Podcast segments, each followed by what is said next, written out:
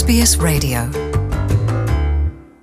Poznati pjevač, kantautor, doktor znanosti Miroslav Škoro objavio je u video poruci na svojoj Facebook stranici kandidaturu za predsjednika Republike Hrvatske. Istaknuši kako Hrvatska treba osnažena ustavnog položaja predsjednika Republike Hrvatske.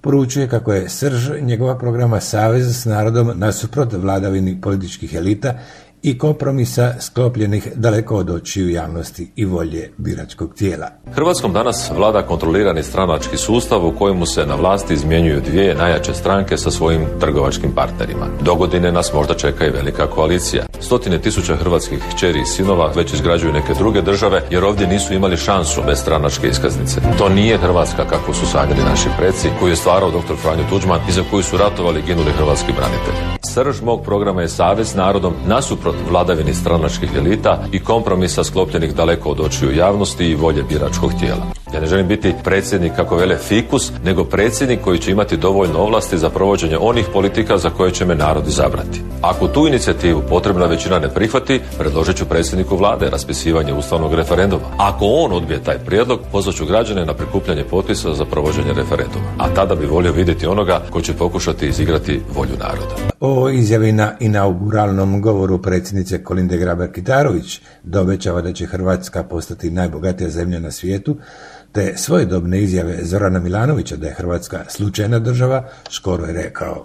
Ja vam neću obećati da će Hrvatska biti među najbogatijim zemljama na svijetu. Ono što vam jamčim je da ću sve svoje intelektualne i poduzetničke sposobnosti staviti u funkciju države. Za mene Hrvatska nije slučajna država i dokazat ću da je itekako uspješan projekt koji su ugrozili nesposobni političari. Stjepan Mesić jedini je dva puta dobio predsjedničke izbore. U intervju tjedna Hrvatskog radija rekao je što misli o kandidaturi Zorana Milanovića i Miroslava Škore. Za Zorana Milanovića Mesić kaže, lakše će birači ocijeniti koliko je Milanović evoluirao. On je, što se tiče stranke, bio neprikosnoven. Učvrstio je stranku, ali mislim da nije dovoljno radio na širenju lijevog centra. Koliko će sada raditi na okupljanju lijevog centra, o tome će ovisiti njegov uspjeh na izborima. Izjava ili mi ili oni, kojim je pokušao polarizirati javnost, pregovori s Josipom Klemom, izjave na račun majke šefa HDZ-a koju je nazvao vojnom lekarkom, sve te izjave danas izvaće Milanoviću kao podsjetnik na njegovu političku ostavštinu. Dosta birači zaboravljaju, kaže Mesić, ali nema čovjeka bez mrlje u biografiji, dodaje. On predviđa da će u drugi krug izbora ući Milanović i Škoro. Rekao je i da ćemo se iznenaditi kada Škoro progovori. Nigdje nije ekstremno nastupao. Doktorirao je na temi važnoj za Hrvatsku. On je umiren čovjek, ali i čovjek koji je imao dosta iskustva u diplomaciji, iskustvo u Hrvatskom parlamentu.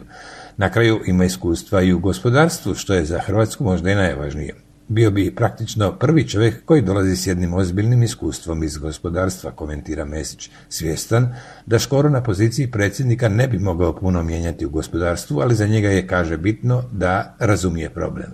Mesića začuđuje što ljudi očekuju izjašnjavanje sadašnje predsjednice Kolinde Grabar-Kitarović o kandidaturi. Pa ona je u izbornoj kampanji od prvoga dana kada je izabrana na mjesto predsjednice jer sve je to bila jedna kampanja. Sasvim je razumljivo da je sasvim sve jedno kada će službeno reći da objavljuje svoju kandidaturu.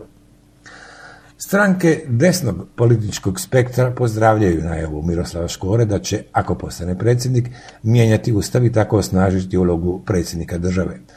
Saborski zastupnik Hrasta Hrvoj Zekanović kaže da je to potpuno logično jer vlast proističe iz naroda i narod o tome mora odlučiti. O objavi Škorine predsjedničke kandidature oglasio se i SDP-ov Peđa Grbin koji je Škoru usporedio s kraljem Aleksandrom Karađorđevićem i njegovim proglasom iz 1929. Jednog od mnogih sličnih kojima diktator narodu poručuje da je došlo vrijeme da stvar preuzme u svoje ruke. Različitog samo po tome što je taj diktator vladao i nad našom zemljom. Vremena su možda drugčija, osobe su različite, ali tendencije iste. Miroslav Škoro je objavio svoju kandidaturu u kojoj je poručio da ako on postane predsjednik Republike, između njega i naroda neće biti posrednika. Pametnom dosta, napisao je Grbin na Facebooku.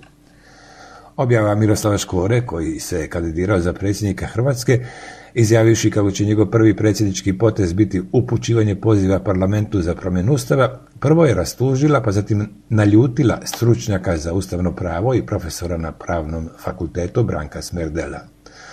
On je na svojem Facebook profilu objavio kako nijedan kandidat ne zna za kakvu se funkciju natječe. Ne znaju ni ustav, ni kako se on mijenja. Tužno je što im to uopće ne škodi i drugog ustavnog stručnjaka Vedrana Đulabića objava Miroslava Škore da će mijenjati ustav je začudila. Jasno je da je ta izjava vrlo populistička i da igra na kartu emocija i na kartu nezadovoljstva sa sadašnjim stanjem u Republici Hrvatskoj. Ali je i potencijalno vrlo opasna jer otvara put prema mogućoj zloupotrebi vlasti i građenju kulta vođe koji bi u navodnoj koaliciji s narodom zapravo sebi osiguravao apsolutnu moć. Toliko o objavi Miroslava Škore da ulazi u utrku za predsjednika države. Tell us what you think. Rate this podcast on iTunes. It helps other people to find us.